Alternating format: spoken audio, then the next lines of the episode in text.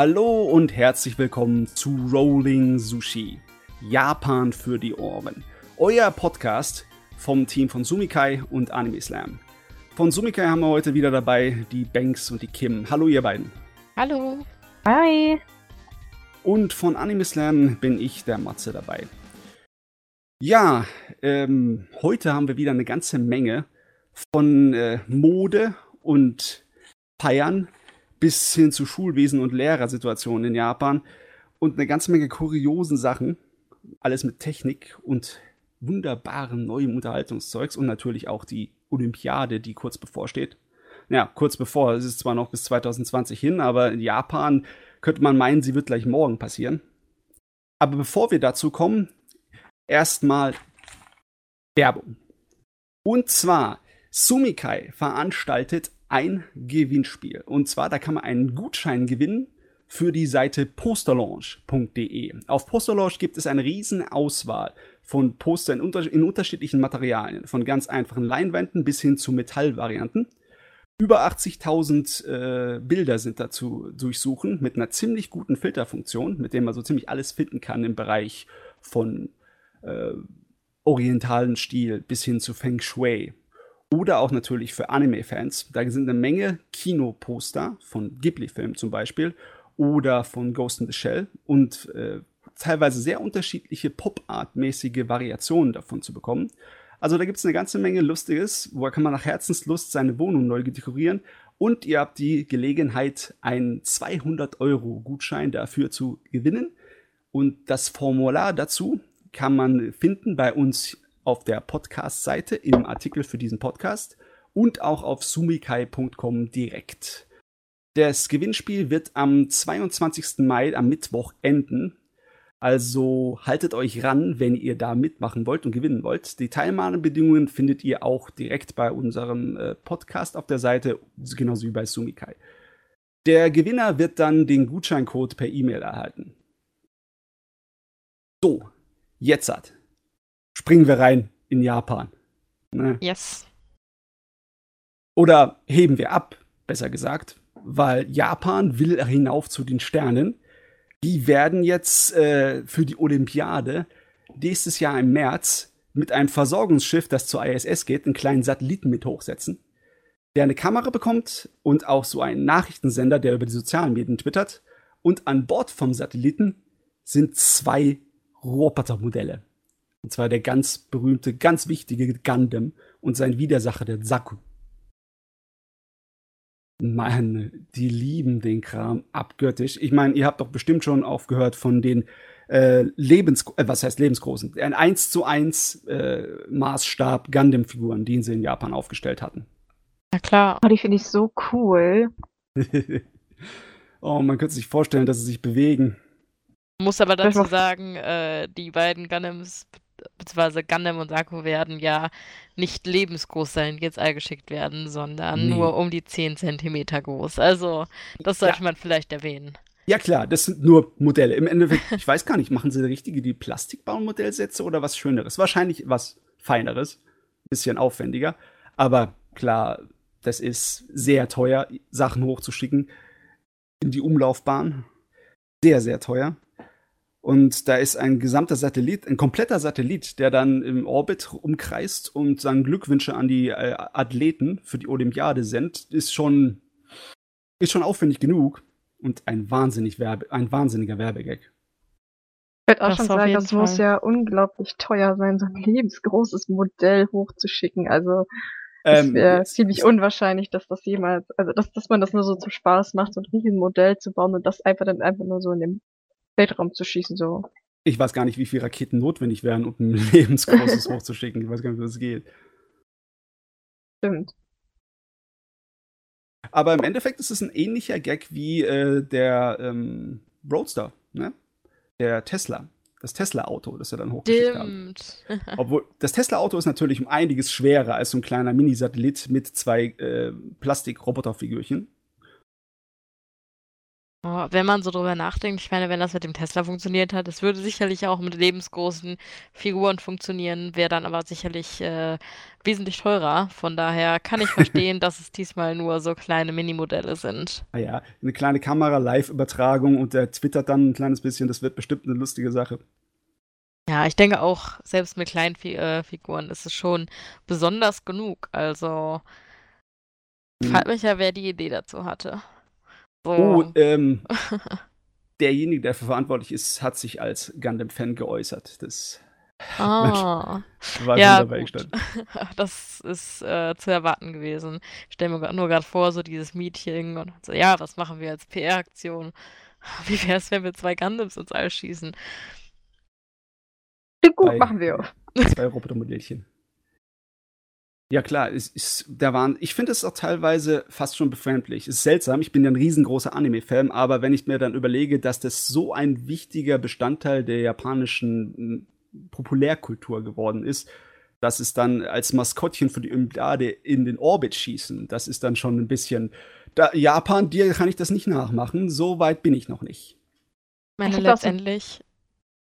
Nee, doch.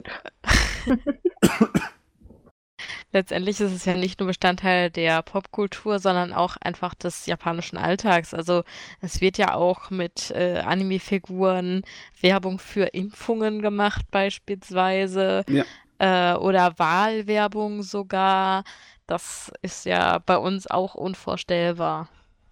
Haben, ja. Hat nicht letztens äh, die Selbstverteidigungsstreitkräfte, also praktisch die Armee, kann man ja so in Anführungsstrichen sagen, äh, auch nicht mit Anime-Charakteren geworben, wenn ich mich recht erinnere?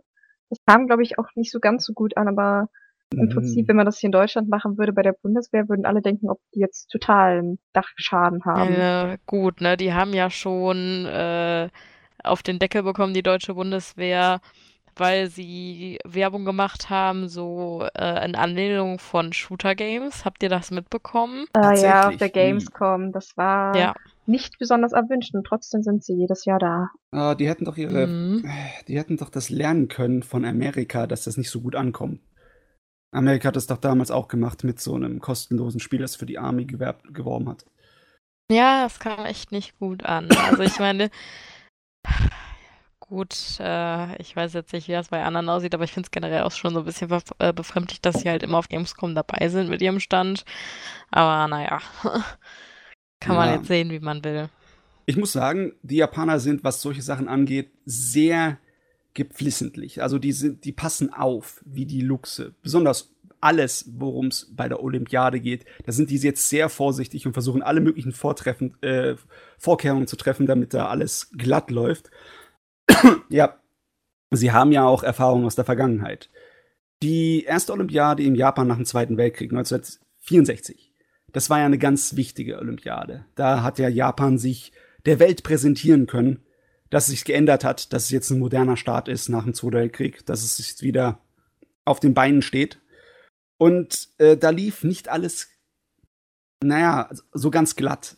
Besonders weil es gab ausgerechnet in dem Jahr eine relativ starke Dürre und dann hatten die mit Wassermangel zu kämpfen damals bei den Olympischen Spielen. Und das hat dann auch die normale Bevölkerung, die japanische, getroffen. Da wurden an alle dann äh, drum gebeten, äh, äh, Wasser zu sparen. Das ist natürlich nicht so prickelnd. Besonders weil, mh, hm, ja, die Wasservorräte sind in Japan schon immer so eine Art kleines Sorgenkind. Natürlich, die haben das über die Jahre viel, viel besser jetzt gemacht. Mittlerweile ist es so, dass die ganzen Stauseen fünffache oder so, sechsfache an Kapazitäten haben, wie damals. Aber die haben jetzt auch ähm, immer noch Sorgen, dass es äh, ihnen so richtig äh, aus dem Ruder laufen könnte, wenn die Olympiade kommt nächstes Jahr. Und die probieren jetzt schon aus, wie weit sie ihre Stauseen aufstocken können und wo es noch sicher bleibt. Ja, es soll ja wohl wieder ziemlich heiß werden, wenn ich mich recht erinnere, in der Zeit, wo die Olympischen Spiele stattfinden. Und äh, die haben ja in der Hinsicht schon viele Maßnahmen getroffen. Also es wurde ja zum Beispiel der Marathon verschoben, damit die Leute da nicht so gefährdet sind aufgrund von Hitzeschlägen und versuchen ja auch immer noch so ein bisschen äh, das Problem zu lösen, allgemein irgendwie die Temperatur in der Stadt runterzukühlen, weil in Tokio wird's ja wohl sehr, sehr heiß im Sommer. Oh. Die Ideen dazu sind auch total interessant. Das war ja mal, ähm, ich, ich weiß gar nicht, ob das jetzt noch überhaupt im Gespräch ist, aber zwischenzeitlich wurde ja mal diskutiert, ob äh, man das so machen soll, dass die Läden alle, die auf der Strecke von den Marathonläufern liegen, ihre Klimaanlagen aufs Maximum stellen und ihre Türen und Fenster aufmachen, sodass die kühle Luft auf die Straße hinaus weht und die Läufer kühlt. Das muss man sich mal vorstellen. Eine kühle Brise mit Technologie. Ja, aber das funktioniert ja leider auch nur in der Stadt. Ich meine, so ein Marathon, der geht ja über sehr lange Strecken. Und ja, aber das Ballungsgebiet und Einzugsgebiet Tokio ist riesig und alles nur Stadt. Ich glaube, da kannst du den Marathon auch so legen, dass er nur an der Stadt vorbeiläuft. Ja, aber ob das mit den Klimaanlagen funktioniert, weiß das ich halt bezweifle ich sehr. Ich bezweifle das sehr. Außerdem, das müssten ja Energiekosten sein. Oh. Ja, nicht normal. Das wäre gigantisch. Also ich, ich denke nicht, dass sie das umsetzen. Ich denke, dass sie eher versuchen, irgendwie mit Wasser vorher die Straßen zu kühlen. Ja. Also so wie man das auch in anderen Ländern macht und dass man versucht, genug Wasser und Getränke bereitzustellen. Ja. ja. machen sie in Japan auch. Einfach Wasser auf den Asphalt leeren, damit es ein bisschen kühler bleibt. Das sieht man da auch öfters. Wart ihr schon mal in Japan in der Sommerzeit? Nein. Es ist ein Erlebnis. Ich hatte das mir nicht vorstellen können. Ich war, bei uns habe ich auch schon mal 35 Grad erlebt, ja, im Schatten das ist zwar anstrengend, aber da fühle ich mich nicht, als würde ich eingehen. Aber wenn du bei 35 Grad im Sommer in Japan rausgehst, bist du nach 10 Minuten durchgeschwitzt. Ich weiß nicht, wie die das schaffen. Klar, es liegt auch an der Luftfeuchtigkeit, aber das ist ein so ein wahnsinnig komisches Gefühl. Naja, zum einen, du wirst dich ja auch darauf einstellen nach einer gewissen Zeit. Also sie sind ja. das ja auch einfach gewöhnt. Zum anderen haben die ja auch oftmals spe äh, spezielle Kleidung, äh, die sie im Sommer tragen, die hm. einfach ganz anders gefertigt ist als unsere. Also, ich meine, so ein T-Shirt oder so, das klebt ja schnell am Rücken und die haben ja so sehr leichte, luftige Stoffe dann, die ganz anders geschnitten sind und so. Also die stellen sich natürlich auch besser darauf ein und haben ja, ja auch oftmals klar. so Mini äh, ähm, Ventilatoren dabei und so etwas. Also ja. Äh, die Sportler haben auf jeden Fall extra Spezialkleidung. Die ganzen normalen Sarari-Männer, die wohl eher nicht, wenn die im Anzug rumlaufen müssen. Ich meine, ich habe genug äh, T-Shirts gesehen in äh, Japan zum Verkauf, die extra so Schwitz-T-Shirts waren, aber ich weiß nicht, ob das auch für Hemden und Sakko gilt. Naja, das deswegen gibt es ja extra diese Cool Biss-Kampagne, äh, die ja. gerade am Laufen ist, ne? Dass die ja. Japaner, ich weiß nicht, ob äh, unsere Zuhörer das alle kennen, das ist eine Kampagne, die es erlaubt, dass ähm, japanische Angestellte zu ihrer Büroarbeit in luftiger Sommerkleidung erscheinen, sofern die Klimaanlagen in den Büros auf 28 Grad gestellt sind. Und das Ganze soll zum einen ähm, zu einer etwas lockereren Arbeitsatmosphäre führen, zum anderen aber natürlich auch die Klimaanlagennutzung verringern und Stromkosten sparen und das Ganze umweltfreundlicher gestalten. Ich muss sagen, ich finde, das ist eigentlich eine ganz coole Idee. Du, ich hätte mir gewünscht, dass sie das gemacht hätten, da wo ich drüben war in Japan, weil der Unterschied aus 35 Grad Hitze in die U-Bahn zu steigen oder äh, in, sowieso in die normale Bahn und dann mit 15 Grad fast so 17 Grad ungefähr Klimaanlage entgegenzubekommen, das ist der Wahnsinn. Da bist du durchgeschwitzt, gehst rein, dann frierst du und gehst gleich wieder raus in die Hitze. Das ist nicht so besonders gut für die Gesundheit. Da kannst du ganz schnell eine Sommergrippe holen.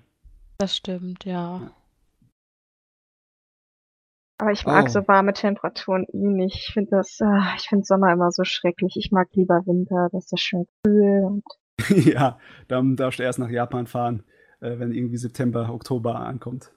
Ja, also. weil, weil, wenn es kalt ist, kann ich mich immer noch dicker anziehen. Also da ist mhm. eigentlich kein Limit gesetzt. Da kann ich gerne eine Jacke über eine Jacke über eine Jacke anziehen. Das wird bloß mit der Bewegungsfähigkeit etwas schwierig. Aber im Sommer ist irgendwann nichts mehr da, was man ausziehen kann. Und dann wird es ehrlich gesagt immer ein bisschen schwierig. Ja. Kann sich dann so ein Wasserboot sich setzen oder so, aber selbst dann ist es immer noch grässlich. Also ich bin kein Sommermensch. Ich esse bloß gerne das Eis, aber den Rest kann bitte der Sommer behalten. Dann ist vielleicht Hokkaido was für dich. Das ist ja nicht so warm wie in Tokio oder so. Nee, das hat so unsere Temperaturen. Und damit kann ich ruhig leben. Ja. Wenn es nicht anders geht, dann setzt du dich einfach in die Bahn und fährst den ganzen Tag nur bei Klimaanlage durch Tokio durch. Weil äh, im Moment ist es ja auch, äh, die sorgen auch dafür, dass es ein bisschen einfacher ist, dir eine Fahrkarte zu kaufen. Sowohl für Touristen als auch für sonstige irgendwelche Besucher.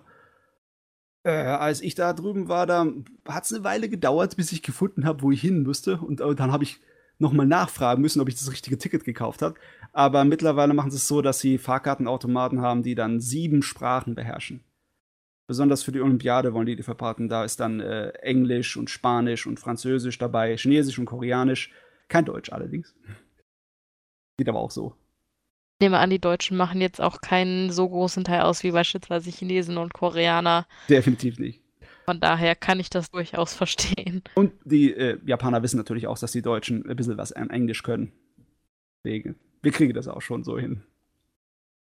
Ich muss sagen, das finde ich tatsächlich interessant. So, wir Deutschen haben, glaube ich, äh, einen Ruf, dass wir gar nicht so schlecht Englisch können. Und ich habe aber immer das Gefühl, so, dass unsere Aussprache ganz furchtbar ist. Aber vielleicht sind wir auch einfach zu streng mit uns selbst. Ich weiß nicht.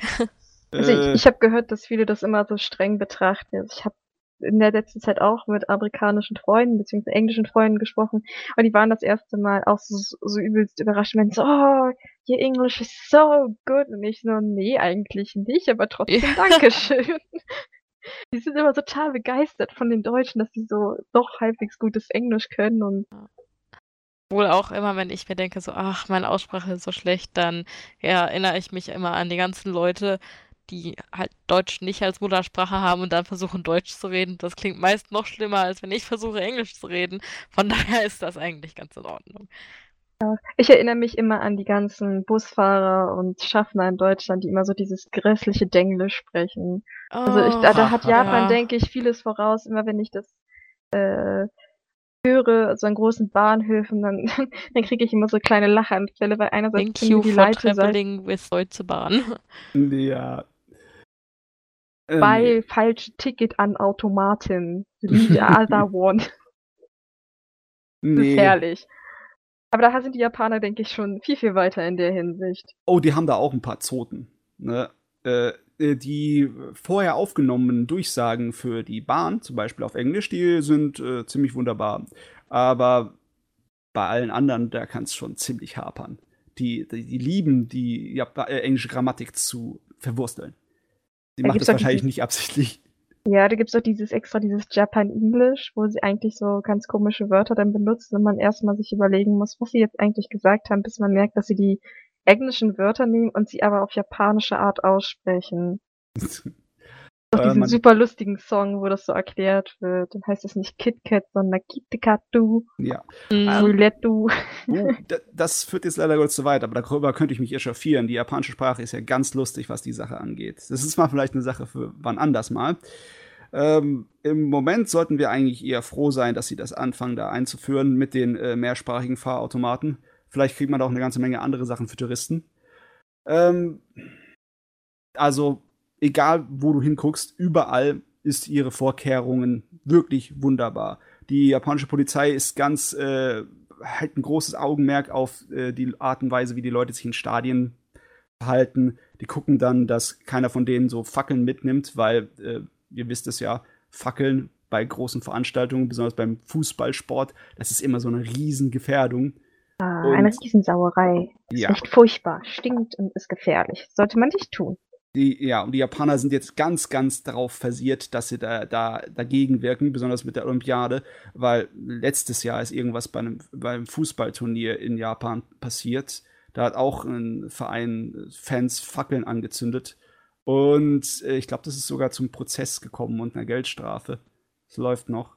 Also, ja, die, die sind gerade im Moment ziemlich ähm, fast schon nervös, möchte man sagen, wenn man sich überlegt, dass es noch bis zum nächsten Jahr zu warten ist aber sie schaffen nicht alles vorzubereiten. Es funktioniert nicht alles immer. Die Ticketweb zum Beispiel, als die angefangen hat, ähm, die, mit der Registrierung, ist sie gleich mal zusammengebrochen.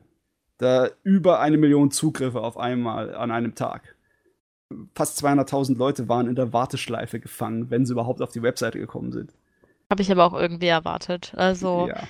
das ist, passiert ja auch oft schon genug bei Konzerten oder sonst etwas. Und wenn es dann halt die Olympischen Spiele sind, dann muss ich sagen, hat mich das nicht unbedingt überrascht. Also. Ja, der äh, Leiter für dieses Komitee, für die Organisation, musste sich natürlich gleich entschuldigen und hat die Leute beruhigt, weil das ist ja eine Lotterie. Es sind ja so viele, so viele Anfragen, aber so viele Tickets kann es niemals geben. Das muss ausgelost äh, werden. Und hat er sie beruhigt, dass äh, es unwichtig ist, wann sie sich registriert haben. Jeder hat die gleichen Chancen. Aber vom Gefühl her ist es halt anders. Da habe ich auch Fernsehmoderatoren aus Japan gesehen, die gesagt haben, ich werde mich auch dann gleich registrieren, wenn ich nach Hause komme und fertig bin mit heute mit der Show. also die sind hinterher. Und klar, dann. Das denkt man doch immer, der, wer zuerst kommt, mal zuerst. Aber bei diesem Ticketsystem ist das ja eigentlich ganz anders in Japan. Das kennt man, glaube ich, in Deutschland gar nicht so, dass es da diese Registrierungen und dann anschließende Lotterien im Prinzip gibt. Also, dass bei großen Events man die Tickets gar nicht wirklich richtig kaufen kann sondern dass praktisch die verlost werden unter den Leuten. Mhm. Ja, wenn, an, wenn die. Ja, wenn zu viele Leute da sind für zu wenig Tickets, ne? Ich muss sagen, ich finde es halt einerseits gut, weil was mich halt bei Konzerten immer so häufig nervt, ist, ich stehe dann extra früher auf, bleib länger wach oder was auch immer und möchte mir direkt ein Ticket holen, wenn der Verkauf freigeschaltet wird. Und dann ist bei beliebten Konzerten innerhalb von zehn Minuten alles weg, weil irgendwelche äh, Reseller ja. zehn Tickets aufkaufen und die dann für das Zehnfache von dem Preis auf irgendwelchen anderen Seiten wiederverkaufen. Oh, und man ja. selbst als richtiger Fan erhält kein Ticket. Und da, das ist natürlich eine ganz gute Gegenmaßnahme. Ne? Andererseits denke ich mir so, hm, wenn Leute halt, also es gibt ja auch immer so einen Unterschied in wie sehr man ein Ticket eigentlich haben möchte. Und ich finde es schade, dass es da keine Möglichkeit gibt für die Leute, die, die wirklich eins haben wollen, irgendwie noch ein bisschen mehr Aufwand aufzuwenden, um eine größere Chance zu haben. Also ja, nee. schwierig. Das wird da nur mit der Lotterie funktionieren. Aber in Japan gibt es ja auch eine zweite Chance. Die können noch mal im Herbst äh, registrieren auf eine für eine Chance auf ein Ticket. Und was den Wiederverkauf angeht, da hat ja Japan jetzt ein Gesetz eingeführt, das dann im Juni in Kraft tritt, dass den Wiederverkauf von den ganzen Tickets, die per Lotterie gewonnen wurden, verboten wird. Also die sind nicht mehr her. Denen gefällt das nämlich auch nicht. Ja, das finde ich auch super. Ich muss sagen, ich, mich ärgert das immer enorm, wenn ich sowas miterlebe. Oh, ich verstehe dich. Ich habe letztes Mal auch ganz verzweifelt versucht, Ticket für Rammstein zu kriegen und das hat nicht funktioniert. Ja. Äh, und dann waren die so furchtbar teuer, und dann habe ich gesagt, nee, es ist mir dann doch nicht wert. Das ist halt auch so eine Schande. Da kannst du dir das Ticket eigentlich leisten und dann werden die dann für das Doppelte mindestens des Preises verkauft. Also. Ah, ja. Da könnte man Depressionen kriege. naja, okay, keine Depressionen. Lieber ein bisschen Alkohol dann, ne? So. So ja. Ja, wir flüchten uns in die Alkoholsucht. Super Idee. also ich sag immer, Alkohol ist keine Lösung, aber kein Alkohol irgendwie auch nicht. Manchmal muss es sein. Chemisch gesehen ist Alkohol eine Lösung. oh, Möchte ich das, mal so anmerken. Das muss ich mir merken, das ist ein super Konter. Ach. Ja, aber die, die Japaner lieben ja ihren Alkohol. Im Prinzip besonders ihren Sake und ihr heimisches Bier. Und ja, auch wenn man das ja so innerhalb des Alltags nicht so sieht, ähm, wird ja gerne mal nach der Arbeit so zusammen sich gesetzt und ein bisschen getrunken. Das gehört ja im Prinzip mittlerweile schon richtig zur Arbeitswelt dazu, dass man sich vor allem mit dem Chef dann nach der Arbeit trifft und, naja, man kann es eigentlich schon so hart sagen, ordentlich einbechert. Das ja. endet meistens damit, dass man vor allem in den frühen Morgenstunden in den Großstädten die ein oder andere Schnapsleiche im Anzug vorfindet. Mhm. Was ich persönlich sehr skurril finde, weil irgendwie ja, ich finde es irgendwie merkwürdig, dass das für die Leute da so ein bisschen normal ist schon. Ja, Aber, traurig vor allem. Ja, ich, ich weiß auch nicht. Ich, ich bin da sehr, sehr äh, unentschlossen. Ich meine, die machen das ja eigentlich zum größten Teil freiwillig, aber trotzdem, ob man das dann sonst Extreme treiben muss. Aber es gibt jetzt auch Leute, die sagen, dass sie das nicht gut finden und dass sie das teilweise auch abschaffen wollen. Zum Beispiel die Bankdirektorin von Mitsubishi UVJ Financial Group Inc., kurz MFUJ, mhm. Die äh, Saiko Na Nandri heißt die, die setzt sich dafür ein, dass die Mitarbeiter nicht mehr mit ihren Chefen trinken gehen und lieber während der Arbeitszeit schon äh, im Prinzip Kontakte knüpfen. Und sie macht das bei ihren Angestellten aus. Sie sagt, sie möchte nicht mit denen trinken gehen, weil sie wüsste auch eigentlich nicht, was sie jeden Tag mit denen bequatschen sollen. Yeah. Außerdem hat sie Besseres zu tun am Abend, sagt sie so hart. Und ähm, ja, sie möchte lieber schon während der Arbeitszeit so Kontakte knüpfen und die Kommunikation verbessern.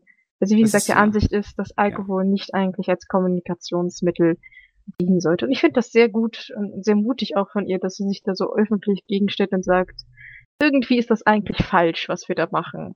Ja, es ist falsch, weil da hat sich einfach eine ganze Menge sozialer Zwang mit reingeschlichen in diese, ja, es ist ja schon fast eine Tradition, es ist ja nicht nur einfach nur Teil der Arbeitskultur, es ist ja schon totaler Alltag.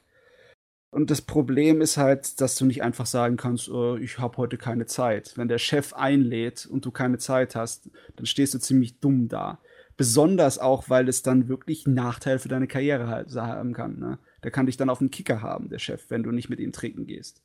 Und äh, wenn du Pech hast, ist der Chef halt sehr lustig und dann äh, bleibt es nicht nur bei einem Laden, sondern der, wird, der schleppt er dich noch weiter mit. Und das ist ein riesen Zeitaufwand. Wenn das dann zwei, dreimal in der Woche passiert, siehst du deine Familie halt dann abends nicht.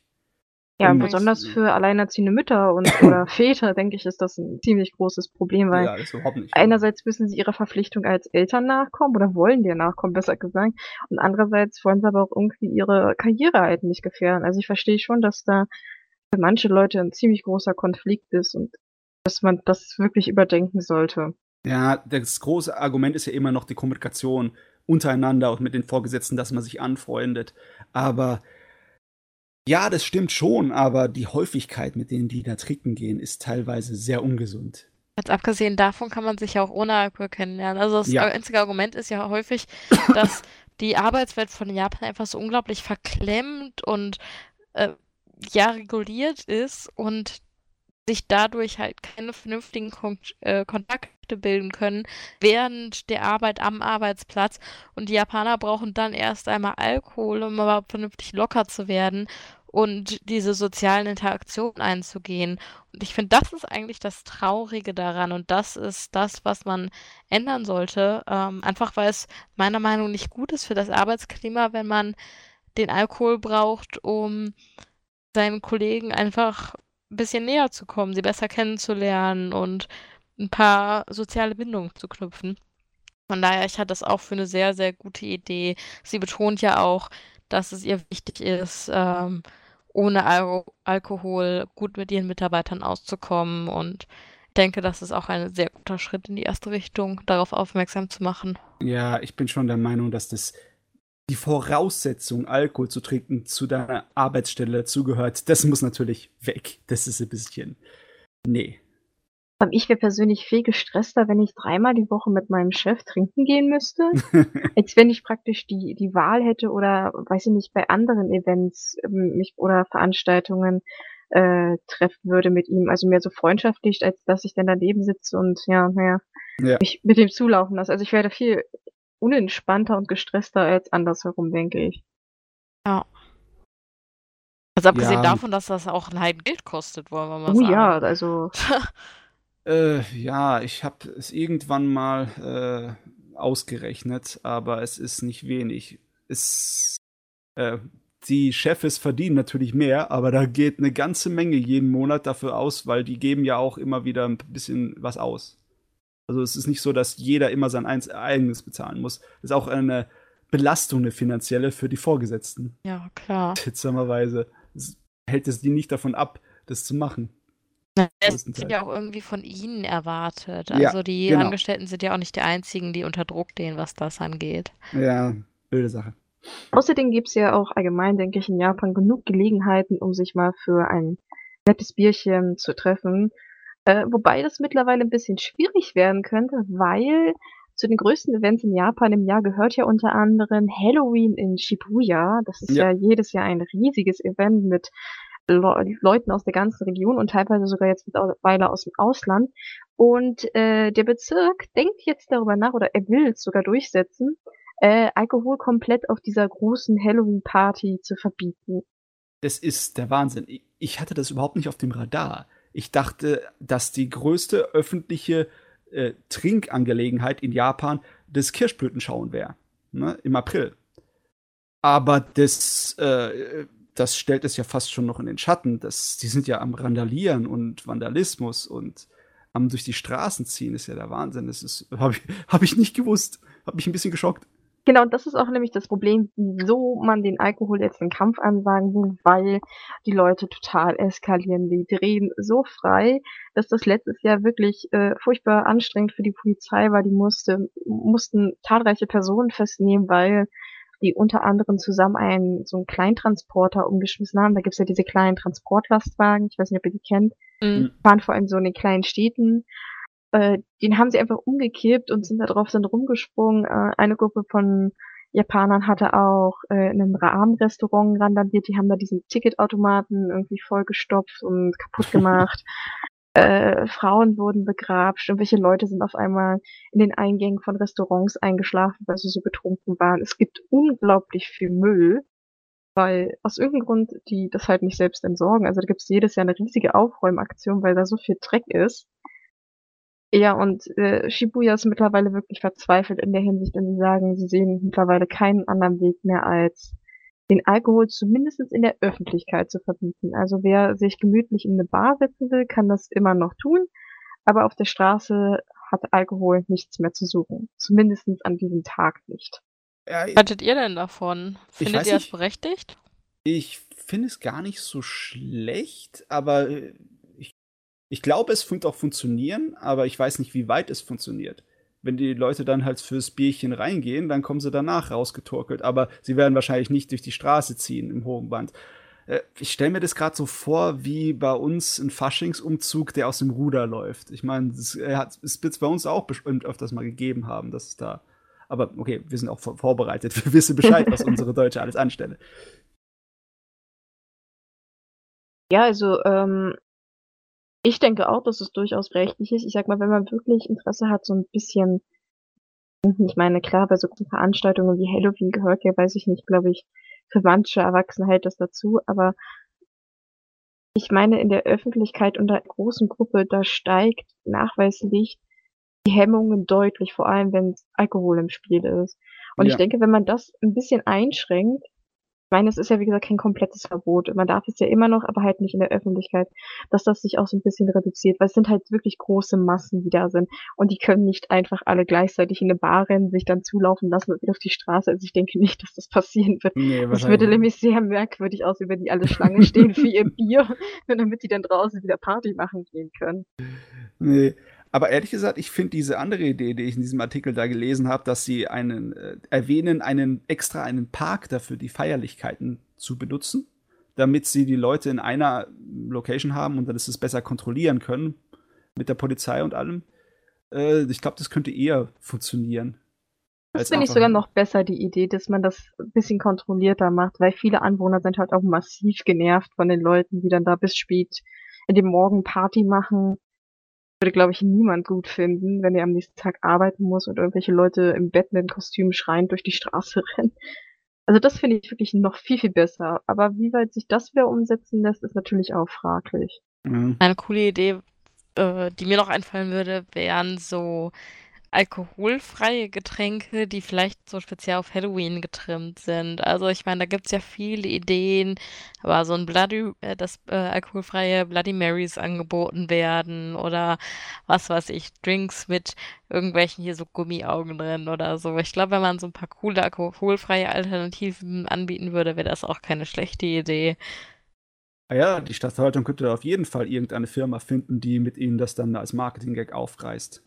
Sicherlich. Ich meine, gerade in Japan sollte das kein Problem sein. Oh ja, die lieben ihre Marketing-Gags. Und habt ihr das gesehen? Kiss ist anscheinend immer noch voll modern, die gute alte Rockband. Zumindest in, zumindest in Japan. Sie, stock, sie batschen jetzt die gute Kiss, äh, die alten äh, Albumcover, batschen sie jetzt auf Sake-Flaschen drauf. Und Kiss ist auch irgendwie so, wenn man kann mir das richtig gut vorstellen. So Kiss und Japan zusammen, das passt schon verdammt gut. Ich, wenn ich mich auch richtig erinnere, war Kiss auch sehr beliebt in Japan oder ist noch beliebt. Die, sind ja, die sind ja, noch, noch existent. Ja. ja, klar, ist ja schön verrückt. Dann, dann das Make-up und so. Das ist schon, denke ich, eine ganz coole Sache dort in Japan. Das hat, so viel ich auch weiß, eine ganze Menge Einfluss gehabt auf die japanische Musikkultur. Da gab es ja eine ganze Rock-Richtung in Japan, dieses Visual K, die auch irrsinnig große Haarprachten hatten. Oh, äh, ja. So Hair-Metal-mäßige äh, Perücken und unglaublich viel Schminke. Das hat mich auch dann sehr an Kiss erinnert. Ja, ach, ich finde es allgemein äh, super lustig, dass die sehr häufig solche Alkohol-Limited Editions haben mit praktisch allem Möglichen. Also hier das mit Kiss oder und dem Sake, was auch oft beliebt ist, sind so Limited Editions mit Whisky oder ja. Ähm, es gibt ja auch Limited Editions mit Bier. Also ich kann mich auch noch dran erinnern, das war jetzt auch vor kurzem, ähm, da gab es einen Whisky zu Devilman. Da gab es irgendwie drei verschiedene Sorten, meine ich. Ja, ja. Also oh, das ist super aber, beliebt. Das war, das war eine ganz teure Angelegenheit. Okay, das mit ja. dem Kiss Sake ist auch nicht so billig. Kostet die Flasche auch 40 Euro, während du eine äh, normale, gute Flasche Sake in Japan schon für 10 Euro kriegst. Also einige Sachen sind nicht so teuer, besonders auch normaler Whisky kostet dasselbe wie bei uns, Rum, Whisky, Wodka, dieselben Marken, die man von uns auch kennt. Ähm, Bier dagegen ist allerdings ist etwas teurer. Bier ist teuer, ja. Besonders weil die Japaner auch gerne ihr eigenes Bier da brauen und nicht so massenweise viel importieren. Mhm. Aber es kostet schon eine Menge. Also nicht ganz doppelt so viel, aber ähm, da kaufe ich mir nicht einfach so ein Sechserpack Bier. Das ist, ist nicht. Aber japanischer Whisky kann teilweise ganz teuer werden, weil die auch eine Zeit lang jetzt wirklich einen Engpass hatten und da war manche Whisky-Sorten wirklich, wirklich teuer. Übrigens, weil, weil ich das noch so erwähnen wollte an, am Rande, Visual K ist keine Musikrichtung, sondern ein, ein Kleidungsstil wirklich. Äh, echt? Ja, weil ich das, das echt nur unter der Rockrichtung sehe. Und wenn ich Nein, das also eingebe also in YouTube, kommt mir auch die Musik entgegen. Ne? Ja, ja, aber es, es, es, sind halt Kombinationen, aber es sind halt wirklich äh, eher der Kleidungsstil, wie wie Lolita Fashion im Prinzip ist das ein bisschen. Okay. Ich habe gedacht, das wäre im Endeffekt beides. Wie so, wenn man Punkrock sagt, dann hat man sowohl den Kleidungsstil als auch die Musikrichtung drin. Ja, naja, ich, ich weiß nicht, ob es da mittlerweile schon so, eine, so einen Übergang gibt, aber eigentlich bestehen die halt immer darauf, dass man sagt, das ist, man kann zwar sagen, das ist eine Visual K-Band, aber dann zieht man sich eigentlich tatsächlich mehr auf das Aussehen als auf die Musikrichtung. Ich denke schon, dass es da Zusammenhänge gibt, aber das ist, das ist wie wenn mit Emo. Emo ist eigentlich auch eine Musikrichtung und kein Kleidungsstil. Das ist so ein Missverständnis, das es immer gibt. Ich wollte es nur gesagt haben, nachher, dass unsere Zuhörer da stinkig werden. Oh, ja. Wir müssen ja genau bleiben. Wir sind ja die Experten. Genau. Fragezeichen. Aber zurück auf den Alkohol. Also, ja, ich finde diese limitierten Edition eigentlich ganz lustig. So, so, für, so für Fans ist das bestimmt was ganz Cooles, wenn da mal so eine Sonderedition kommt. Vor allem, weil diese, dieser Kiss-Sake ja von den verschiedensten Sake-Brauereien aus ganz Japan stammt. Also praktisch jede Flasche stammt mehr oder weniger von einer anderen Brauerei und ist auch anders gebraut. Das heißt, nicht nur die Motive sind unterschiedlich, sondern auch der Inhalt. Aber äh, vor, also vorrangig ist es doch eine Aktion aus Fukushima, nicht wahr? dass die Brauereien, die örtlichen aus Fukushima, sich da profilieren mit. Ja, teilweise, aber es sind halt auch andere aus den westlichen Regionen. Ich weiß jetzt ehrlich gesagt nicht, es kommt, soll ja noch eine zweite Reihe diesen Monat erscheinen, also vier weitere Flaschen. Von welchen Brauereien die jetzt genau stammen. Kann sein, dass wieder welche aus Fukushima dabei sind. Das, das ist ja auch eigentlich eine Region, wo Sake sehr beliebt ist und auch sehr oft gebraut wird, denke ich zumindest. Also, will jetzt nicht so viel falsch sagen. ähm, das weiß ich nicht auswendig. Ja, was ja, ist wir werden uns überraschen lassen müssen. Ja, ich, es ist mehr eine Aktion allgemein so, dass man da so die Brauereien aus dem Westen Japans da so eine Chance gibt. Und im Prinzip ist das, kann man das schon fast wie so eine Sammelaktion sagen. So, ja, ich habe zwei Flaschen hiervon, tausch mal gegen eine andere. Ah, das ist auch immer mein Problem mit solchen Limited Editions. Ich bin mir da nie sicher, ob ich das konsumieren soll oder sammeln. Oh, oh ich, ich fühle deinen Schmerz sehr. Kenne ich sehr gut. Vor allen so Dingen, wenn die halt noch wirklich gut sind, die Produkte eigentlich, dann ist man immer so hin und her gerissen. Ah, schwierig. jetzt wird's, jetzt wird's langsam schräg. Ich frage mich, haben wir uns jetzt schon zu lange mit Alkohol beschäftigt? Der ist jetzt schon zu Kopf gestiegen. Das ja, Lustige ist, ich trinke eigentlich schon. gar keinen Alkohol, aber. aber du sammelst ihn. Ah, okay. naja, so, so, eine, so, eine, so eine gute alte Flasche Wein soll ja durchaus so ein ja. kleines Rentendarlehen so finanzieren können. Also, warum nicht, ne? Die Kommt halt auch irgendwie so classy, wenn man so ein richtig schönen Whisky im Wohnzimmer stehen hat. Also ja, mein Freund ist halt so ein Whisky-Fan. Da. Ja. Kennt sich jemand denn also aus? Ah, mm. Sehr gut. Ah ja, du, ich brauche jetzt mal eine kurze Pause. Lass uns über was äh, Absurdes reden. Absurdes? Ja. Um mein Leben oder eher sowas aus Japan? ähm, äh, bin in Versuchung geraten, aber wir müssen über Japan reden. Schließlich sind wir oh. der Podcast dafür. Ne? ah, was kann man alles im Moment in Japan anstellen an lustigen Sachen? Oh, ja, sie können, äh, man kann wieder eine alte Seefestung besuchen in der Bucht von Tokio. Und zwar, das war ein Gerät, das sie ähm, Ende des 19. Jahrhunderts angefangen zu bauen. Das war dann äh, zum Anfang des Ersten Weltkriegs ungefähr, war das fertig. Es war so eine richtige Seefeste im alten Stil, noch mit, der, mit dem Gedanken, dem militärischen, dass man äh, Seeschiffe, Kreuzer abwehren müsste. Das heißt, die mhm. ist wirklich so gebaut, dass dann eine ganze Menge Artillerie und Panzerung da drauf ist, um dann äh, Angriffe von See aus abzuwehren damit. Eine richtig tolle Angelegenheit. Die war jetzt sehr lange äh, nicht zugänglich für die Öffentlichkeit, aber ist jetzt wieder für die äh, Tourismus offen. Kann man sich die alten das ist natürlich cool. Ja, die alten verfallenen Geschütze angucken oder die Batterien, wo die drin standen. Sehr cool. Ich finde so, so Lost Place, also ich denke, man kann es als Lost Place zählen, oder? Ja, fast schon, ne? Ich würde eigentlich so dazu zählen. Und ich finde die super cool, weil ich gucke mir auch so gerne so Videos an uh, online. Da gibt es ja richtige Leute, die das beruflich machen. Und also würde ich nach Japan fahren, würde ich mir das sehr gerne angucken. Das sieht nämlich auch auf den Bildern sehr cool aus, wenn da so eine Insel im Prinzip mitten auf dem Wasser ist und ja, es hat irgendwie so, so eine Art von Romantik und Mysterium, ne? So wie Alcatraz vielleicht fast schon. Na, an was es mich eigentlich ziemlich erinnert, ist die Hashima-Insel mhm. vor Nagasaki. Ja.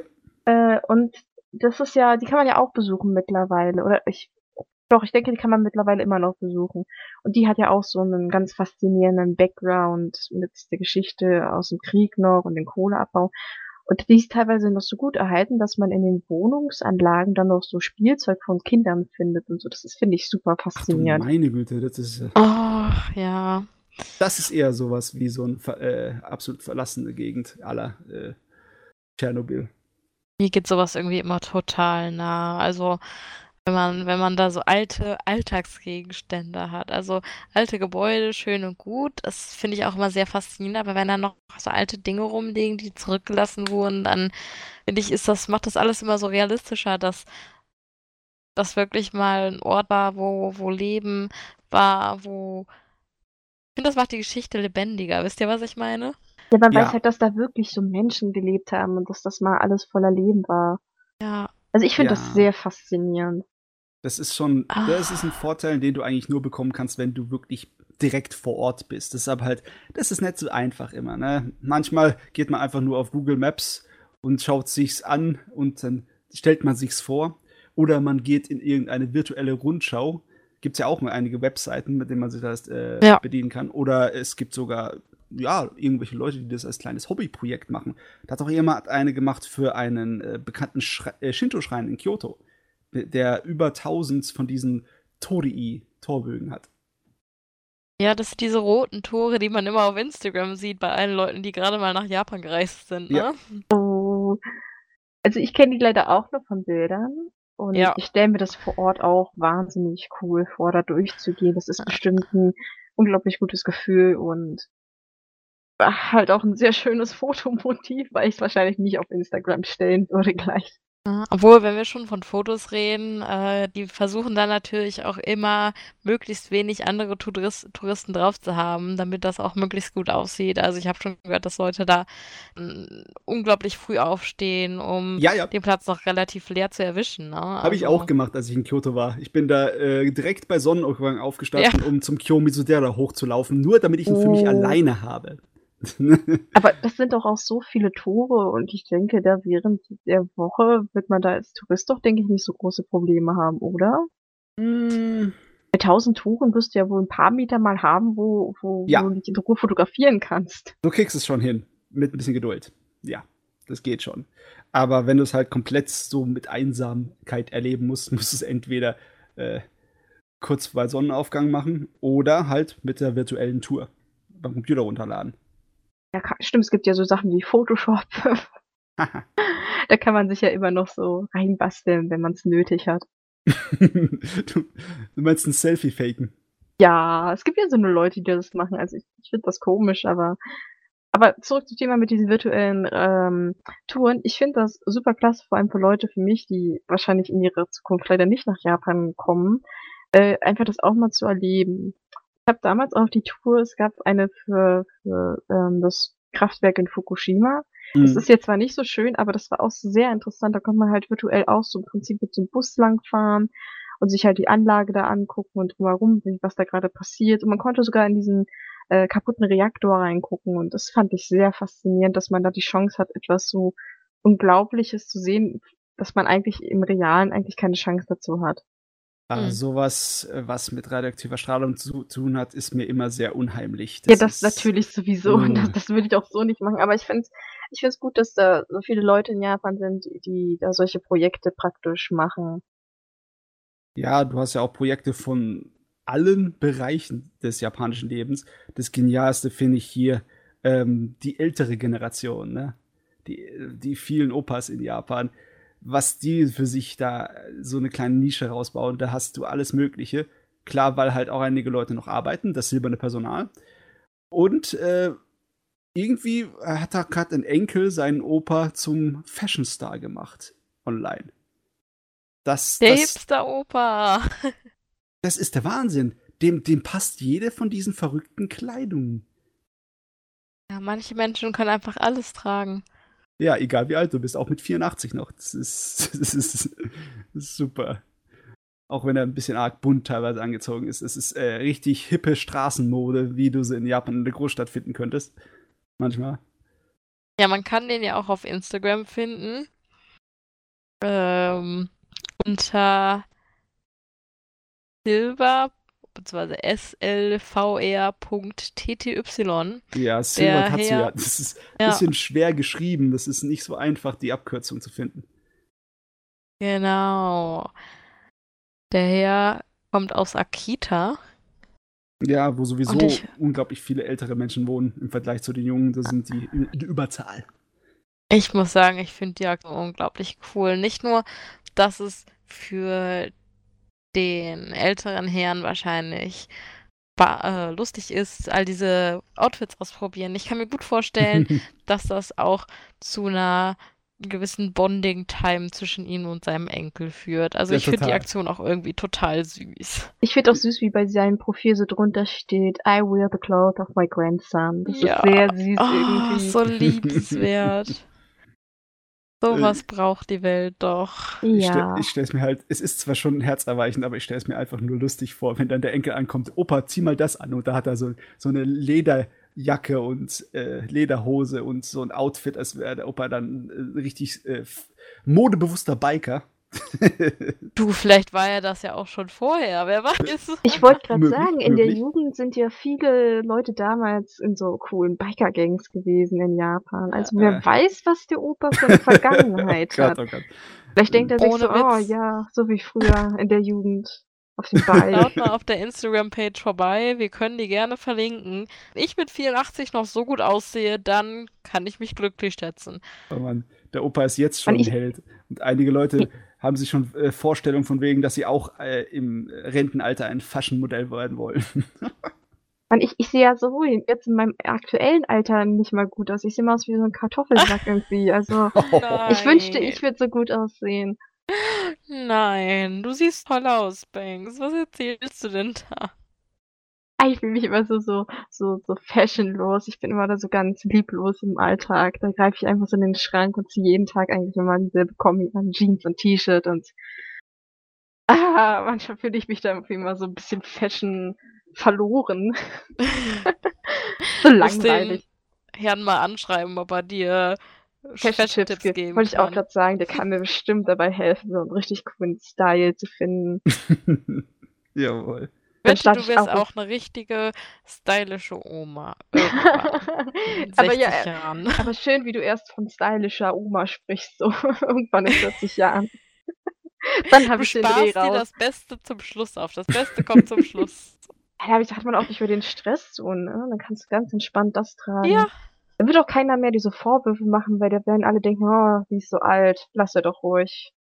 Ich habe letztens mal eine alte Dame gesehen, die hatte ihre Haare einfach lila gefärbt und hatte auch so total coole Klamotten an. So auch mit Lederjacke und so einer, ähm, hier diese, diese Karo-Musterhosen und so. Ich habe die, ich fand das genial. Ich dachte mir auch so, komm, wenn du später 80 Jahre alt bist, dann machst du das auch. Naja, du hast ja nichts mehr, was du, sag ich mal, die stört ja im Prinzip nichts mehr. Du weißt halt irgendwie, jetzt geht's auch langsam vorbei, warum soll ich mir mich da jetzt noch verstellen? Dann trage ich halt jetzt das, was ich will und ich mache auch, was ich will und ja, kann ich total nachvollziehen. Wenn ich weiße Haare habe, also dass ich weiße Haare kriege, wenn ich 80 bin, dann müsste ich meine Haare nicht mehr blondieren, weil momentan mit dem Braun ist das immer so eine Sache mit dem Färben. Aber da könnte was dran sein, dass den Leuten, wenn sie älter werden, äh, einige Sachen ein bisschen egal sind, weil in Japan ist es ja so, dass du als Rentner größtenteils eine ziemlich gute Rente hast. Also das, das ist äh, ein besseres Niveau als das, was bei uns gerade herrscht. Aber ja, trotzdem, noch. trotzdem siehst du dann ab und zu mal, sind dann äh, wirklich Rentner und Leute über 80 in den Schlagzeilen für Ladendiebstahl. Das ist dann ein bisschen komisch. Das ist dann so fast so, mir ist langweilig, ich, ich, ich, ich, ich, ich steck mal was ein. Ja? Ah. ah, naja, wer weiß, ob das auch so kleine Kleptomanen sind. Oh ja, auch bestimmt. Es, es gab ja mal eine Weile, Zeit lang so einen Trend unter Jugendlichen. Ich weiß nicht, ob das noch so aktuell ist in Amerika, aber da haben Jugendliche nur geklaut, Einfach, weil die das irgendwie cool fanden und weil das so gegen das System war. So, oh, das ist ja, ja. so alles so teuer, dann klaue ich das. Ja, das war auch teilweise mal so einfach nur Mutprobe. Unter ja. den dappischen kleinen Kinder, die sich dann aufgestachelt mm. haben und gesagt haben, du bist, du hast nur was drauf, wenn du jetzt da traust, das da mitzunehmen aus dem Laden. Das ist natürlich ah, idiotisch. Ja. Natürlich Aber, ist das idiotisch. Und klauen ist nie gut, weil es fällt nie auf die großen Firmen zurück, sondern immer auf die kleinen Mitarbeiter. Die müssen das immer dann ausbügeln und das ist meistens nicht gut für Ehrengehalt ja. und für Geschäftsstelle. Also nee. Clown ist nicht gut in keiner Hinsicht. Da haben wir heute was gelernt. nee, in Japan scheint es nicht das Problem zu sein. Irgendwie es ist ja ein Land, in dem äh, Kriminalität ziemlich niedrig ist in allen Bereichen. Die Statistiken sind ja sehr, sehr toll da in Japan, aber Ladendiebstahl ist so eine Sache. In 2017 gab es dann 110.000 Fälle, die übers Jahr über äh, registriert wurden. Das ist also nicht so wirklich wenig. Eine Menge Schaden auch an Geld. Und dann äh, sind sie jetzt dabei, künstliche Intelligenzen mit der Kamera zu verbinden, eine Software, die dann äh, Leute schon ent, äh, sozusagen an ihrem verdächtigen Verhalten beobachtet. Genau, also, die analysieren jemand, die Bewegungen, ja, ne? Ja. Die wird dann gefüttert mit allen Daten, die die zur Verfügung haben. Und sobald der sich irgendwie bewegt, äh, benimmt, als ja, so ein bisschen verdächtig, so ein bisschen unnormal, dann wird gleich der ähm, äh, der, ja, derjenige, der gerade den Laden überwacht oder der Kassierer wird gleich informiert, dass er ihn ansprechen kann, so im Sinne von wegen, ja, hallo, kann ich Ihnen helfen? Weil denen geht es ja eher darum, Ladendiebstahle zu verhindern und nicht die Leute festzunehmen und hier groß für die Polizei äh, ein bisschen Sternchen zu verdienen. Das ist ja nicht das. Ich meine, letztendlich können sie ja auch nichts unternehmen, solange nee, äh, diese, diese ja möglichen Daten, die, äh, die Diebe noch nichts ja Falsches getan haben. Das wäre auch noch schöner, wenn der die Künstliche Intelligenz sagt, du bist ein möglicher Ladendiebsteller und dann pff, ja, oh, ich habe noch nichts getan. Das Sind klingt total futuristisch dann so. so oh. Ja, Psychopath. Hatten wir nicht letzte Woche auch schon mal über äh, Psychopaths geredet? Ich meine schon. Ja, jedes Mal, wenn wir zur künstlichen Intelligenz kommen, auf einmal sind wir in der, äh, in der Science-Fiction-Welt.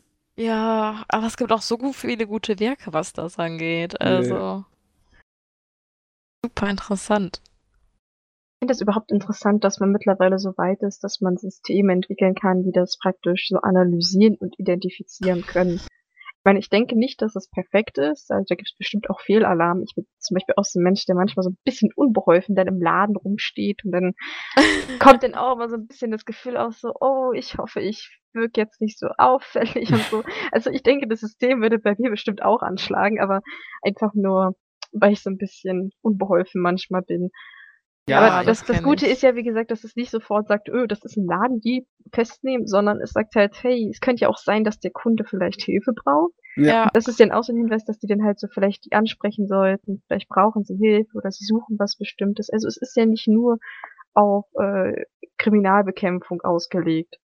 Ich wüsste also, aber nicht, wie ich mich verhalten würde, wenn ich wüsste, dass die äh, Software bei den Kameras vom Laden mich beobachtet, um dann zu gucken, in was für ein Gemütszustand ich bin. Wäre ich dann erst sofort eher noch nervöser oder äh, be benehme ich mich dann auf eine Art und Weise, dass ich dann nicht auffalle? Das ist, das ist irgendwie verrückt, die Vorstellung. Nein, letztendlich musst du ja nicht wirklich dich anders verhalten. Äh, das Schlimmste, was passieren kann, ist, dass sie dich ansprechen. Ne? Solange du nichts klaust, bist du ja sicher. Klar, ich meine, es ist trotzdem ein komisches Gefühl, sich, sich dessen bewusst zu sein. Uh. Oh. Aber es ist ja auch die Frage, ob das irgendwo dann steht, dass, dass, dass das wahrscheinlich, da wahrscheinlich nee. eher nicht, deswegen denke ich, dass das. Obwohl, okay, das würde das vielleicht auch, auch helfen, oder? Dieser Laden wird von einer äh, hochentwickelten künstlichen Intelligenz überwacht. Ne, das, ich glaube, das würde auch die Ladendiebstähle äh, vorbeugen. Das stelle ich mir gerade so ah. vor, so potenzieller Ladendieb steht vor der Tür und liest das und rennt so richtig krass einfach so weg. So, oh mein Gott, vielleicht haben sie mich schon gesehen. Ah. ich meine, ich, ich kenne ich kenn jetzt auch das äh, japanische Datenschutzgesetz jetzt nicht oder was die Privatsphäre angeht. Mhm. Bei uns steht ja dann in der Regel dieser Laden, diese Ecke, wie auch immer, ist äh, Video überwacht. Ja. Keine Ahnung, ob man das bei denen auch dazu schreiben muss. Weiß ich auch nicht auswendig. Nee, ja, da gibt es einiges, was man nicht unbedingt auswendig weiß. Muss man informieren, muss man lernen, nochmal in die Schule gehen.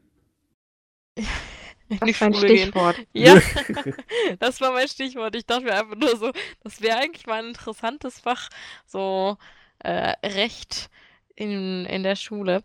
Gut, ähm,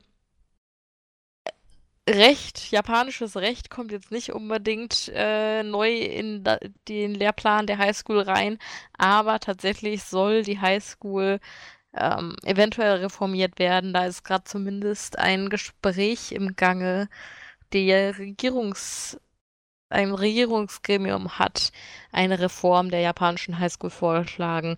Es ist noch nicht viel bekannt. Ähm, letztendlich soll es darum gehen, dass man den Lehrplan in verschiedene Kategorien einteilt, hm. um besser auf verschiedene Bereiche eingehen zu können. So wie, wie Wirtschaft und Technik oder wie? Genau, also es sollen halt, es soll einen Fokus auf die Karriereoptionen gehen, geben. Also, dass japanische Schüler eben auf eine berufliche Karriere vorbereitet werden, aber es gibt halt auch einen Schwerpunkt von Wissenschaft und Technologie oder eben auch ähm, ja Schüler, die später eine Führungsrolle übernehmen.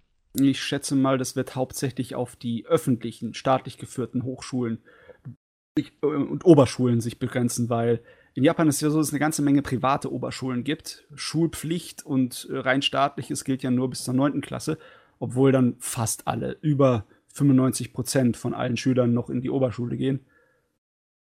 Ja, nur, ich meine. Ja, da fängt es an, da gibt es viel mehr Privates und ich denke mal, das zählt dann nicht für die Privaten. Die sind ja von vornherein schon mit ihren Schwerpunkten selber, haben die sich ja gelegt. Ja, letztendlich ist es jetzt auch erstmal nur ein Vorschlag. Also man müsste jetzt abwarten, ob es wirklich überhaupt dazu kommt.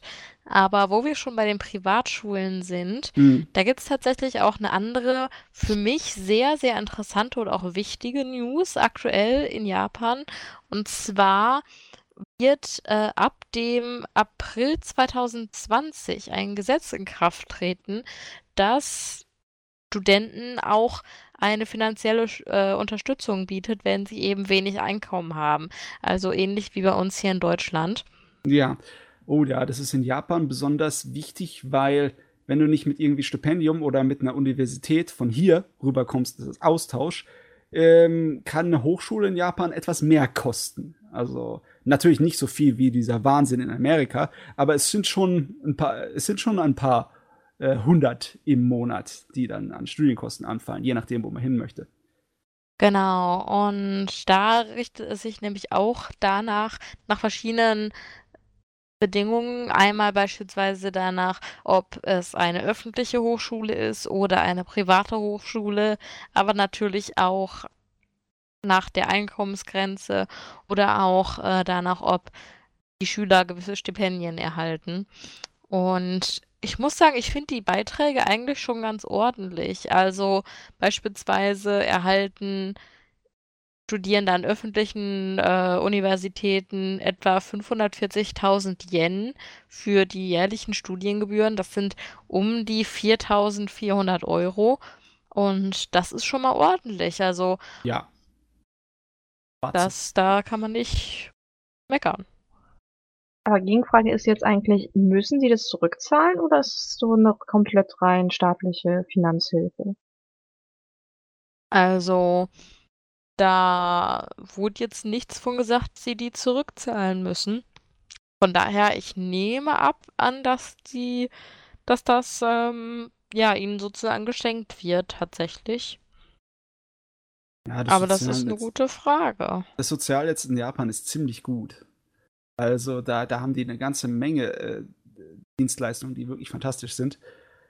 Ich könnte es mir wirklich fast vorstellen, weil das sind ja die Maximalbeträge, die. Ja, ja, nicht nur, weil. Das wird ja nur nach ähm, Bedürfnis und nach äh, dem Einkommen deines Elternhauses und oder deinem eigenen Einkommen ja berechnet. Ne?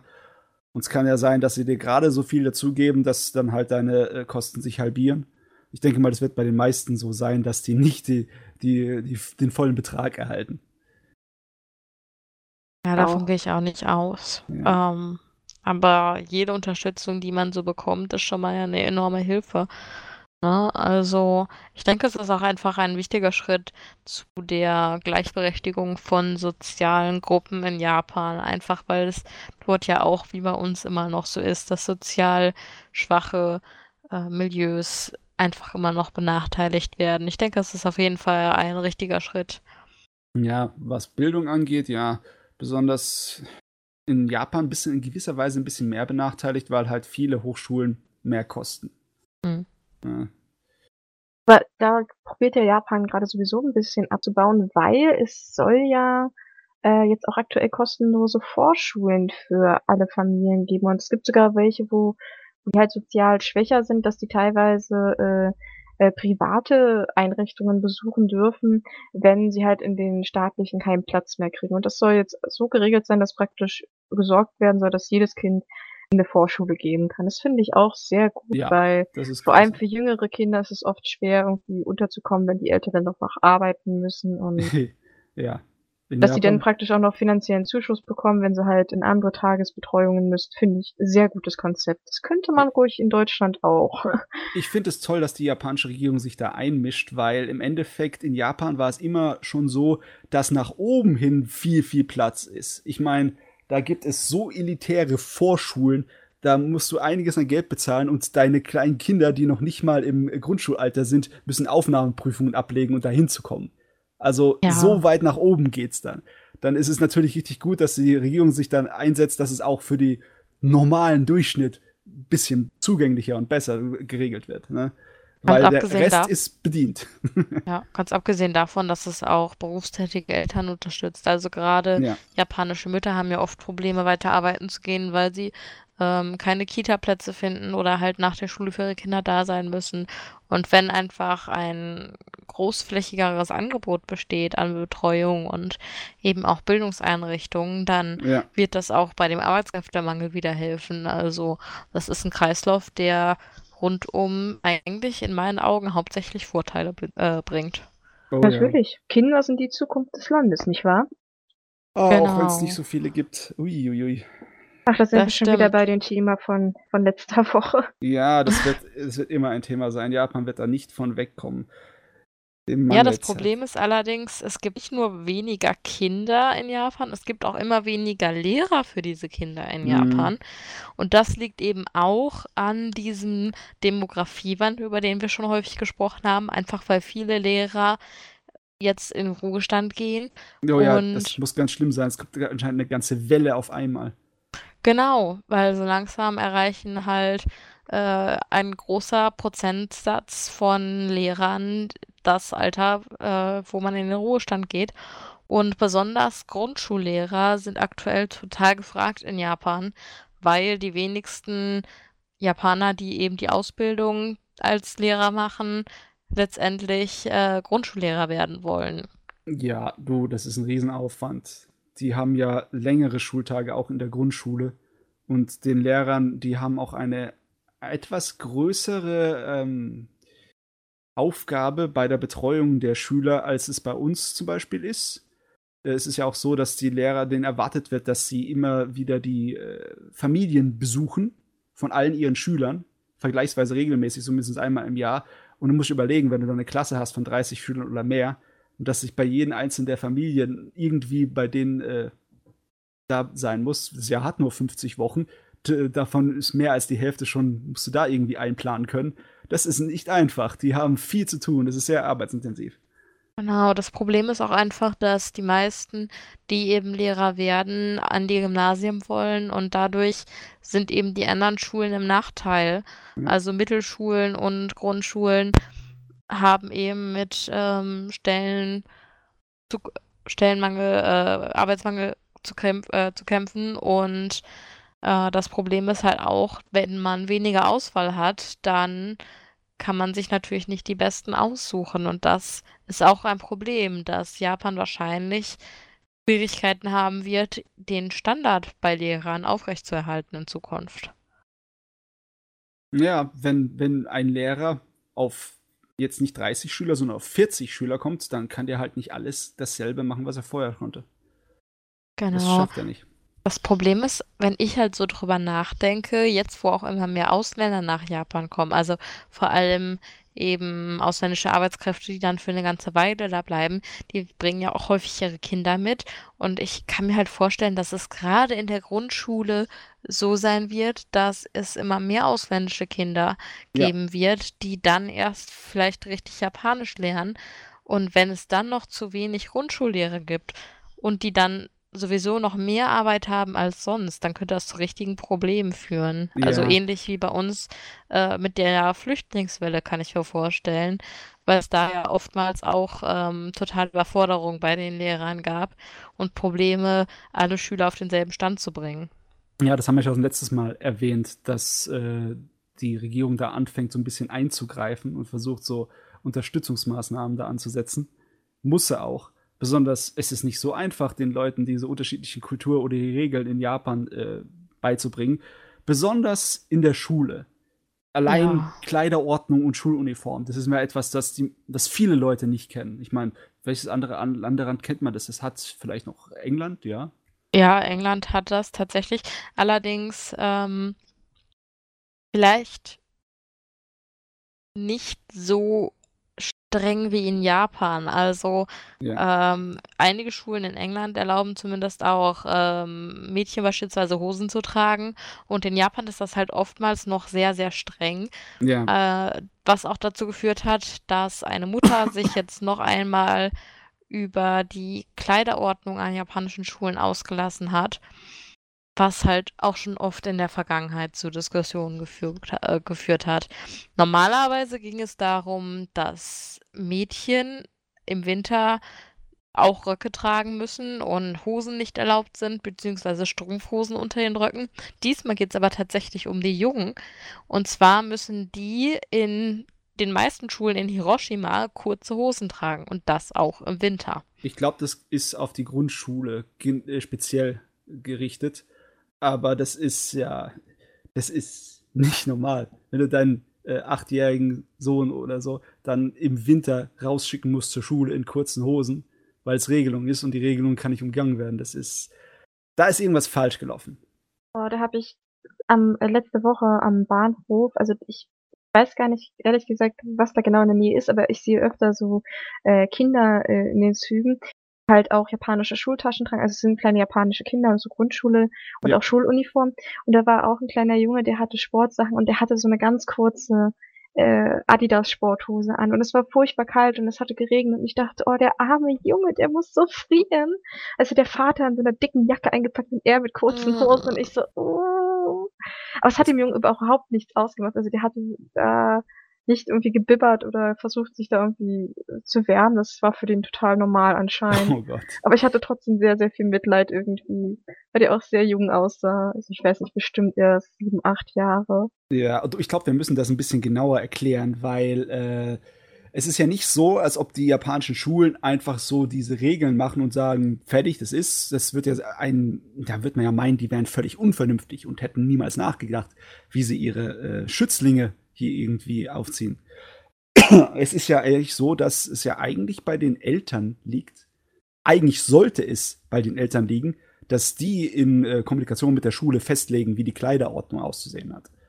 Aber ja. irgendwie scheint es da nicht so ganz zu funktionieren und es viele Missverständnisse zu geben. Einige Eltern wissen gar nicht, dass es da einen Unterschied gibt zwischen Schuluniformpflicht und einer Kleiderordnung von der Schule und wissen auch nicht, dass sie selber da sozusagen Mitspracherecht haben. und äh, dann kommen solche Sachen zustande, die eigentlich überhaupt nicht vernünftig sind, die einfach dann nicht äh, rechtzeitig geregelt werden. Na gut, ja. das ist natürlich dann die eigene Schuld, würde ich mal ganz hart sagen. Ja, klar. Also man ähm. könnte auch sagen, dass die, äh, die Schulen auch ein bisschen Schuld haben. Die hätten sich ja auch hinterhersetzen können, um die Eltern besser in die Kommunikation mit einzubringen. Ne? also ich würde die Schulen gar nicht so in Schutz nehmen, ehrlich gesagt. Also, ja. wie du ja schon gesagt hast, es gibt einen Unterschied zwischen Kleiderordnung und Schuluniform.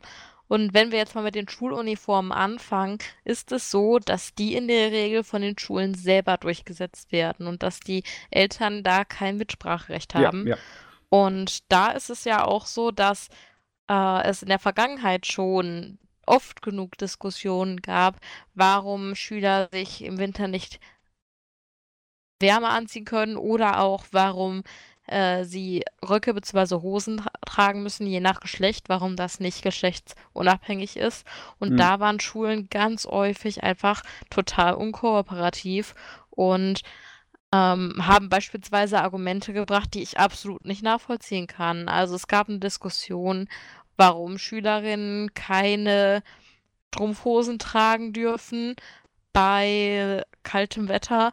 Und da hieß es dann, dass die Schule nicht möchte, dass sie dadurch abgelenkt werden. Wo ich mir denke, wird man nicht eher davon abgelenkt, während dem Lernen, dass einem die Beine abfrieren, als dass man eine Strumpfhose trägt.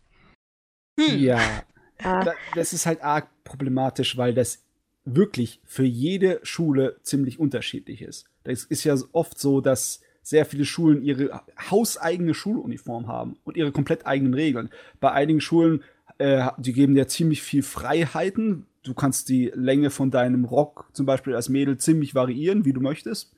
Da gibt es äh, welche, die lassen das, das bis über die Knie runtergehen oder ziemlich Mini-Rock-mäßig, obwohl sie haben sie auch Grenzen. Und mhm. da darfst du dann teilweise sogar eine beschränkte Anzahl an Accessoires tragen. Während bei anderen ist es überhaupt nicht ein Ding. Und es ist echt problematisch. Es ist halt nicht eine einzelne Regelung, wo man sagen kann, ja, das ändern wir jetzt für alle geltend. Das kann man ja nicht machen, weil jede Schule das Recht hat, für sich selber das zu entscheiden. Das ist, boah. Aber man muss auch dazu sagen, dass es mittlerweile immer mehr Schulen gibt, die praktisch äh, das lockern und sagen, äh, ihr sollt zwar irgendwie Schuluniform tragen, aber wir lassen euch da deutlich mehr Freiheiten. Vor allem ja. so in, in, größeren Städten wie zum Beispiel Tokio und so gibt es mittlerweile schon Schulen oder ganze Bezirke, die sagen, dass auch Mädchen äh, Hosen tragen dürfen oder ähm, die tragen ja meistens so Blusen oder so. Ich, ich weiß es mhm. gar nicht. Das ist ja auch unterschiedlich. Also dass sie auch bei den Oberteilen äh, variieren dürfen und auch so ein bisschen bei der Sportkleidung, wenn die halt ein bisschen länger und breiter die Sachen haben wollen. Und das finde ich eigentlich ganz gut, dass man da mittlerweile auch ein bisschen sich öffnet, vor allem, weil das auch zum Beispiel, denke ich, für Schüler gut ist, die so ein bisschen mit sich selbst und äh, ihrer Identität so Probleme haben und dass man da den mehr Freiheiten gibt und sie nicht in dieses Klischee zwingt, dass halt die Mädchen nur Röcke tragen dürfen und die Ho Jungs halt nur Hosen. Das finde ich sehr gut, dass man da mittlerweile schon offener umgeht. Definitiv. da, da könnte man eine Riesendiskussion ausreißen, was das angeht. Ne? Im Sinne von wegen, wie einfach es für dich ist, dann in der Kultur sich zurechtzufinden mit deiner eigenen Identität, äh, wenn du sozusagen da zur Gruppe gehörst mit der Schuluniform. Äh, oder ob das deine eigene Identität ein kleines bisschen unterdrückt und du gewisse Freiheiten brauchst und dann auch natürlich im Bezug auf die ganzen äh, Kinder von Ausländern, die in nächster Zukunft dann durch äh, Arbeiter aus dem Ausland da in die Schule kommen. Das, das wäre ein Riesen, das wäre ein Riesenmonster von einem Thema. Ich glaube, da haben wir leider heute nicht genug Zeit für. Aber um, vielleicht schon zusammenzufassen, ich finde eigentlich Schuluniformen in einer Hinsicht nicht schlecht, weil im Prinzip in Uniformen sind alle gleich.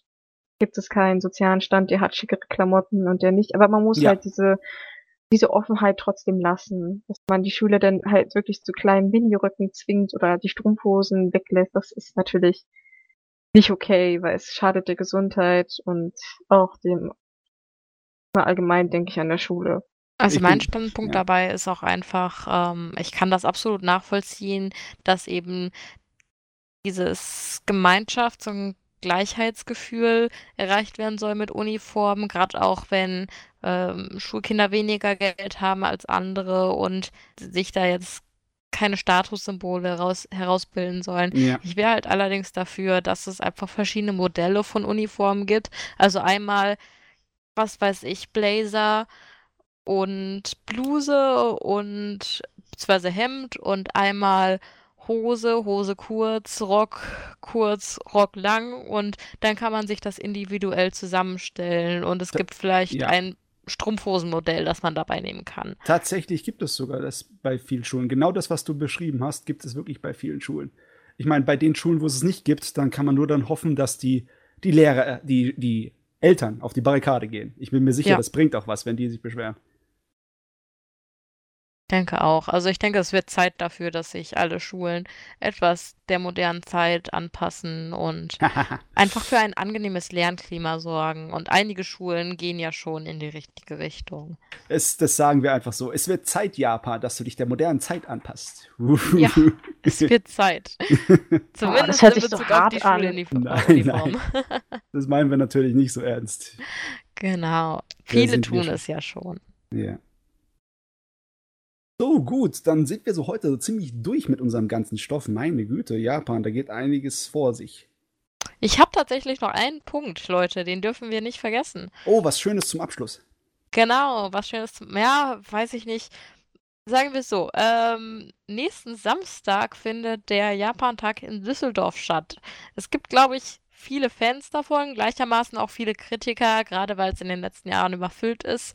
Aber Falls ihr interessiert seid, in Düsseldorf an der Rheinpromenade findet am 25. Mai der Japantag statt mit verschiedenen Bühnen, Cosplay-Wettbewerben, Merchständen, äh, japanischem Essen, manch, äh, auch Kampfkünste werden vor, vorgeführt, verschiedene kulturelle Events. Also schaut mal rein, ihr könnt das googeln auf der äh, Im Internet findet ihr dann auch noch einen Lageplan und ein Programm, falls ihr Interesse habt. Nächsten Samstag. Ja, also der, der Japantag ist immer was Schönes. Ja, okay, es kann auch ein bisschen trubelig sein, aber es ist auf jeden Fall was Positives.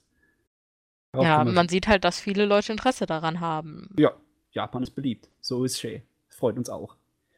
Gut. Genau. Dann verabschieden wir uns mal wie äh, gewohnt findet ihr alle Artikel, die wir besprochen haben, auf unserem äh, worlding-sushi.de äh, Webseite und natürlich auf sumikai.com. Und nicht vergessen, sich für das äh, Gewinnspiel anzumelden. Das geht bis Mittwoch, den 22. Mai. Und es geht um einen 200 Euro Gutschein zum Einkaufen bei posterlaunch.de. Also nicht vergessen. Gut, das war's mit uns dann, nicht wahr? Dann sagen wir mal Tschüss. Tschüss und bis ja. nächste Woche.